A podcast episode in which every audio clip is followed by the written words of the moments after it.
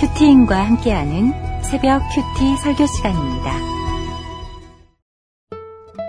자기가 하늘에서 내려온 떡이라 하심으로 유대인들이 예수에 대하여 수군거려 이르되 이는 요셉의 아들 예수가 아니냐? 그 부모를 우리가 아는데 자기가 지금 어찌하여 하늘에서 내려왔다느냐?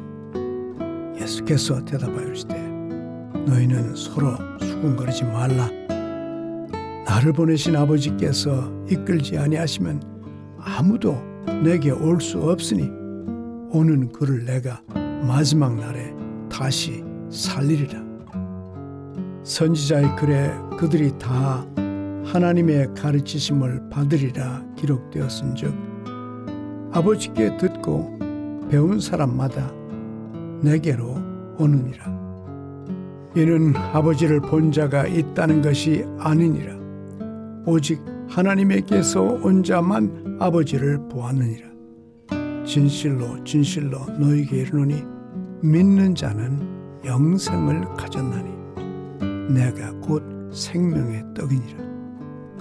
너희 조상들은 광야에서 만나를 먹었어도 죽었거니와 이는 하늘에서 내려오는 떡이니 사람으로 하여금 먹고 죽지 아니하게 하는 것이니라. 나는 하늘에서 내려온 살아있는 떡이니 사람이 이 떡을 먹으면 영생하리라. 내가 줄 떡은 곧 세상의 생명을 위한 내 살인이라 하시니라. 그러므로 유대인들이 서로 다투어 이르되 이 사람이 어찌 능히 자기 살을 우리에게 주어 먹게 하겠느냐? 예수께서 이르시되 내가 진실로 진실로 너에게 이르노니 인자의 살을 먹지 아니하고 인자의 피를 마시지 아니하면 너희 속에 생명이 없느니라. 내 살을 먹고 내 피를 마시는 자는 영생을 가졌고 마지막 날에 내가 그를 다시 살리리니 내 살은 참된 양식이요 내 피는 참된 음료로다.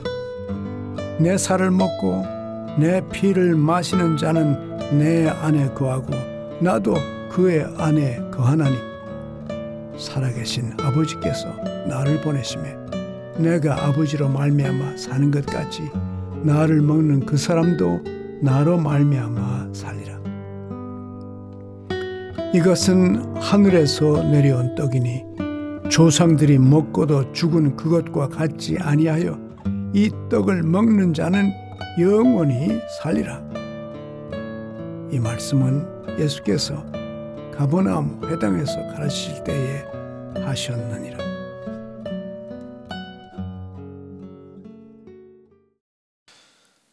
네, 오늘 본문은 요한복음 6장 41절에서 59절까지의 말씀이고 큐티인 제목은 나로 말미암아 살리라입니다.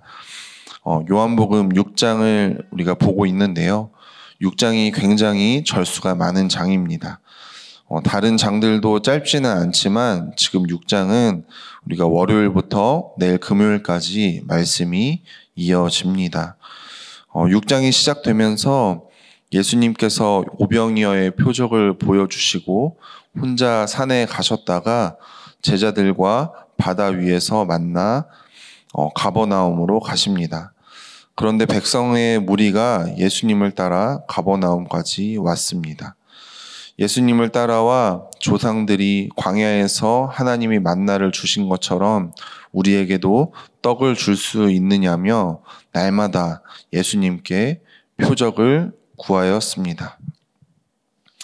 그러자 예수, 예수님께서는 나는 생명의 떡이니 내게 오는 자는 결코 줄이지 아니할 터요 나를 믿는 자는 영원히 목마르지 아니하리라 하셨습니다.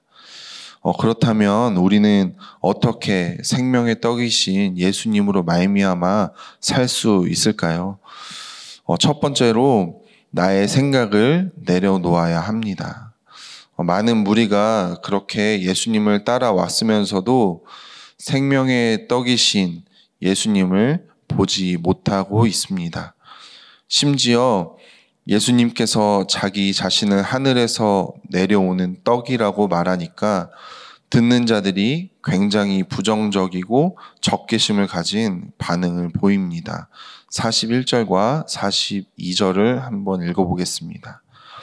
자기가 하늘에서 내려온 떡이라 하심으로 유대인들이 예수에 대하여 수군거려 이르되 이는 요셉의 아들 예수가 아니냐 그 부모를 우리가 아는데 자기가 지금 어찌하여 하늘에서 내려왔다 하느냐 어, 41절에서는 수군거렸다고 하고 또 42절에서는 내가 예수의 부모를 아는데 어떻게 자기가 하늘에서 왔다고 하느냐라고 합니다. 어, 예수님은 원하지도 않으셨는데 표적을 보여주니 억지로 임금 삼으려고 따라왔으면서도 정작 예수님이 하시는 말씀은 알아듣지를 못하고 있습니다. 잘못된 믿음과 신념이 음, 정말 무서운 것 같습니다. 어, 잘못된 편견과 종교적 오류를 수령, 수정하려고 하지 않기 때문에 그렇습니다. 그래서 예수님은 그들에게 서로 수군거리지 말라고 하신 것입니다. 어, 이어서 43절과 44절입니다. 예수께서 대답하여 이르시되 너희는 서로 수군거리지 말라 나를 보내신 아버지께서 이끌지 아니하시면 아무도 내게 올 수 없으니 오는 그를 내가 마지막 날에 다시 살리리라. 수군거리지 말라고 하신 뒤에 예수님은 구원은 나를 보내신 하나님 아버지께서 이끌지 아니하시면 아무도 내게 올 수 없다고 설명해 주십니다. 구원이 내가 받은 것 같지만 사실은 하나님께서 허락해 주신 것이고 하나님께서 은혜를 베푸신 것이 구원입니다. 지금 예수님을 따르는 수많은 무리들이 내가 바라고 구하는 것을 줄 수 있는 존재로 예수님을 바라보기에 눈앞에 있는 구원자를 보지 못하고 내 생각과 다른 대답을 하시는 그 예수님을 보면서 판단하며 수군거리고 있는 것입니다. 여러분, 내 생각은 어떻게 내려놓을 수 있습니까? 날마다 큐티하며 하나님께 하나님께서 이끄시는 대로 나아가야 합니다. 날마다 큐티하며 주시는 말씀으로 우리를 이끄시는 하나님이십니다. 그래서 말씀에 순종해서 뜻하신 그곳에 거하는 것입니다. 어제 수요 예배 시작하면서 담임 목사님께서 QT 잘하고 계시냐고 질문하셨는데요. 여러분 어떻게 대답들 하셨, 하셨습니까? 어, 저와 함께 하고 있는 청년국에 With 공동체가 있습니다. 어, 청년의 마지막 때를 보내고 있는 그리고 마지막 때가 조금 짧기를 바라는 청년들입니다. 어, 저희도 다음 주에 큐페 수련회를 갑니다. 어, 이분들이 왜 수련회를 가려고 하겠습니까? 직장 생활을 하려고 직장 생활을 하고 치열하게 살아내면서도 수련회를 꼭 신청해서 가려고 하고 있고 안 되는 상황에서도 어떻게든 가보려고 애를 쓰고 있습니다. 어, 큐페에서 예수님으로 살아난 경험이 있기 때문에 그렇습니다. 그래서 가보지 않은 목장 식구들도 독려해서 끝까지 같이 가보려고 독려하며 애쓰고 있습니다. 어, 우리 어, With 공동체 청년들이 하루하루를 살아낼 힘을 공급받는 수련회가 될 수 있도록 기도 부탁드립니다. 어, 적용 질문입니다. 날마다 큐티 잘 하고 계십니까? 큐티하며 말씀으로 나를 이끌어 주시는 하나님의 구원의 은혜를 믿으십니까? 두 번째는 영생을 선물로 받음을 믿어야 합니다. 47절부터 51절입니다. 진실로 진실로 너에게 이르노니 믿는 자는 영생을 가졌나니 내가 곧 생명의 떡이니라. 너희 조상들은 광야에서 만나를 먹었어도 죽었거니와 이는 하늘에서 내려오는 떡이니 사람으로 하여금 먹고 죽지 아니하게 하는 것이니라. 나는 하늘에서 내려온 살아있는 떡이니 사람이 이 떡을 먹으면 영생하리라. 내가 줄 떡은 곧 세상의 생명을 위한 내 살인이라 하시니라. 예수님은 생명의 떡이라고 하십니다. 이 생명의 떡은 광야의 만나와 어떤 차이가 있을까요? 하나님께서 모세를 통해 이스라엘 백성들로 하여금 만나를 기준치 이상을 초과해서 거두지 못하게 하셨습니다. 왜 하나님께서는 그들이 명령을 어기고 초과해서 양식을 거두었을 때 그것을 썩게 하셨습니까? 하나님이 남겨두신 것을 참아 두고 보지 못하는 뺑덕어멈이셔서인가요? 그렇지 않습니다. 하나님께서 정말 중요한 것을 가르치시기 위해서였습니다. 그것은 바로 생명은 하늘, 하늘로서 온다는 것을 가르치시기 위해서였습니다. 우리가 세상을 살아가는 힘은 양식이나 돈에 있는 것이 아니고 오직 하나님으로부터 공급된다는 것을 가르쳐 주시기 위해서였습니다. 어, 만나가 모형이라면 하늘에서 온 생명의 떡이신 예수 그리스도께서 실체이시고 진짜이신 것입니다. 말씀이신 예수 그리스도를 먹는 자마다 영원히 죽지 않는 영생을 얻게 됩니다. 이 말씀이 나중에 성만찬이라는 성례로서 발전하게 됩니다. 나중에 성찬에 참여하실 때 생명의 떡이신 예수님을 기억하시면 더 의미 있게 참여하실 수 있을 것 같습니다.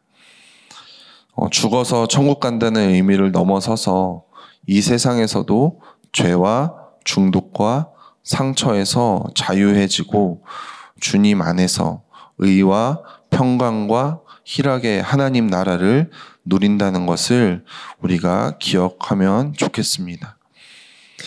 51절 하반절을 보면 내가 줄 떡은 곧 세상의 생명을 위한 내 살인이라 라고 하십니다.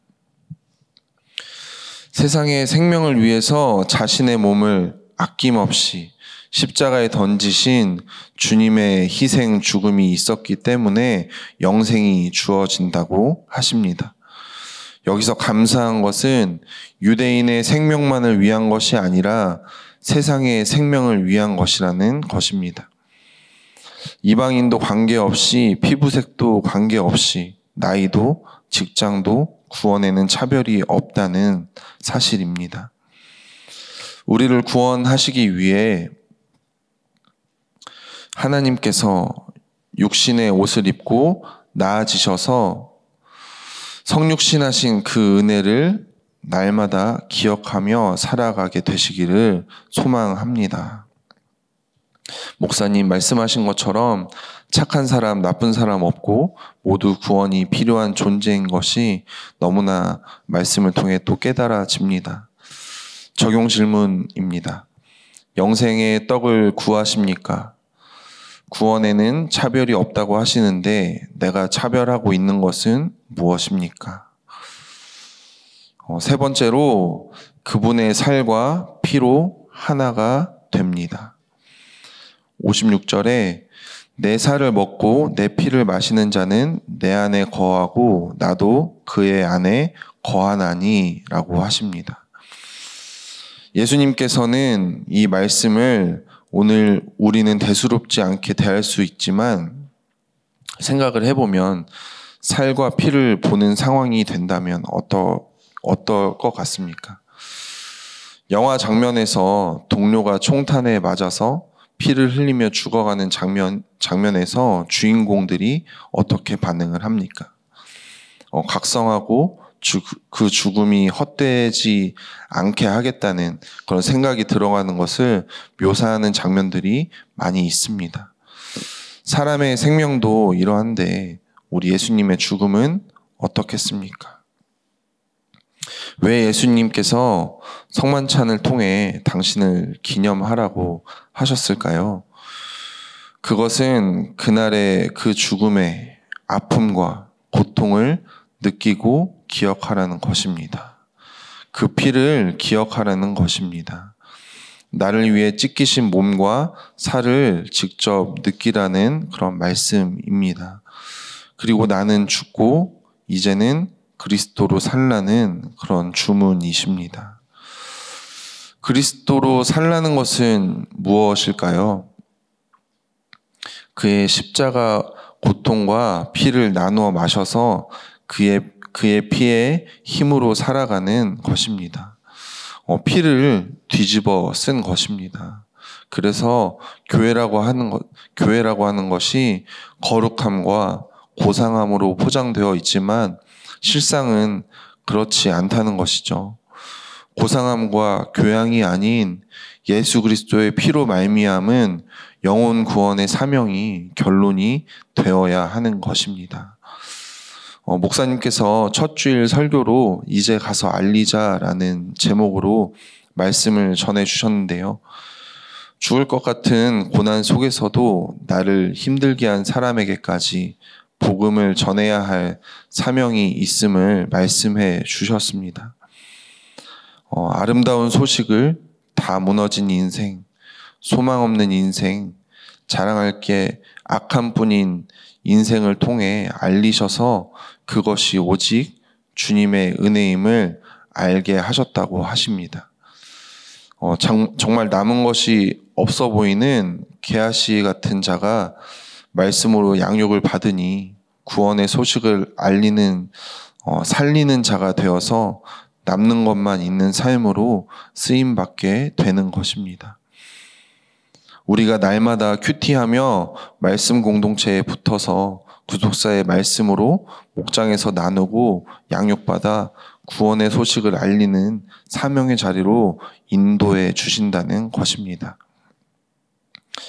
어, 피는 죽음을 의미하지만 그 피로 말미암아 산다고 하는 것이 너무나 깨달아집니다. 내가 무엇을 해서가 아니라는 것을 깨닫게 됩니다.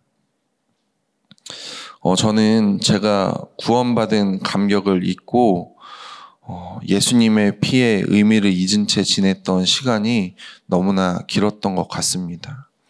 어, 저는 모태 신앙이고 예수님도 일찍 인격, 인격적으로 만나서 교회를 떠난 적도 없었고 성교단 생활 10년 또 사역자로도 10년 이렇게 지내면서 제가 잘나서 그렇게 있었, 있었는 줄 알았는데 어, 작년 한 해 목장에 참석하면서 직장 고난 속에서도 묵묵히 큐티인을 전하시며 구원의 사명을 감당하시는 목자님과 또 하시는 교육 사업이 잘 되지 않아서 자신을 돌아보고 회개하시며 큐티와 목장이 자신이 살 길이라고 고백해 주시는 부목자님, 또 암투병으로 항암 치료 중에도 목장에 참석하시며 본인이 받으신 은혜를 함께 전해주시는, 나눠주시는 목원 집사님, 또 술, 담배는 하시지만 마음이 따뜻하셔서 목장 처방을 하나하나 잘 적용해 주시는 목원 집사님,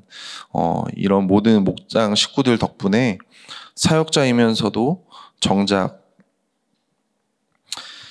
생명의 구원, 생명의 떡이신 예수님,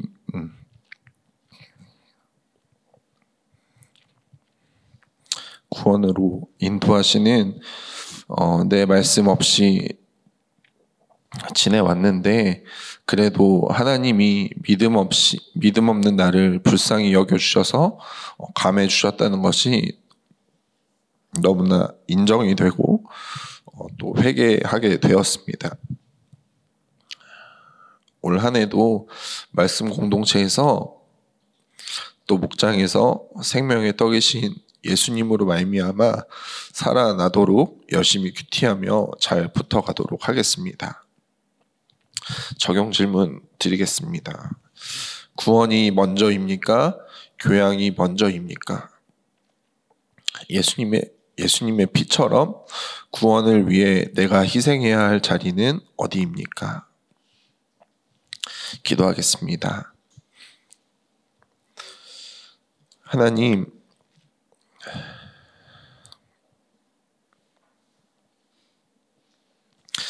저는 제가 신앙의 자리에 있었던 것이 저의 어떠함인 줄 알아서 말씀이 필요한지도 회, 어, 회개하고 변화되어야 하는지도 몰랐던 죄인입니다. 이제는 생명의 떡이신 예수님의 말씀을 따라 날마다 구원으로 인도하시는 인도하심을 받은 양육 양육받은 개아시처럼 구원의 소식을 전하는 자리로 나아가며 전하는 제가 되게 하여 주시옵소서. 구속사의 말씀을 들으며 제 자신을 보게 하시고 또 저의 연약함 또한 고백할 수 있게 하시니 감사합니다. 제 안에 구하는 땅에 만나는 내려놓고 하늘의 양식을 구하는 제가 되게 하여 주시옵소서. 말씀과 영생을 사모하며 살아가는 모든 성도님들의 삶 가운데 함께 하셔서 흔들리지 않고 구원의 사명으로 나아가는 은혜를 허락하여 주시옵소서. 땅의 것만을 구하며 인권이 왕노릇하는 차별금지법과 같은 악법들이 막아지고 하나님의 생명의 은혜를 구하는 생명의 가치관을 가진 살리는 법들이 제정되게 하여 주시옵소서. 이번 주부터 진행되는 취약부 큐페와 청소년부 큐페, With 공동체 수련회와 청년부 큐페까지 은혜가 넘치게 하여 주시고 말씀이 들리는 한 영혼이 살아나는 역사가 있게 하여 주시옵소서.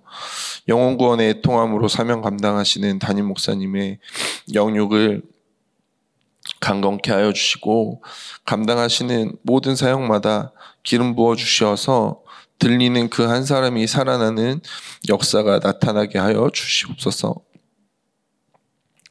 세계 곳곳에서 선교하고 복음 전하시는 선교사님들과 목회자들을 붙잡아 주시고 세계 곳곳의 전쟁과 기근이 멈춰지는 평강의 은혜가 있게 하여 주시옵소서. 우리의 생명의 떡이신 예수 그리스도 이름으로 기도합니다. 아멘. 계속해서 오늘 주신 말씀과 개인 기도 제목들 가지고 기도하시겠습니다.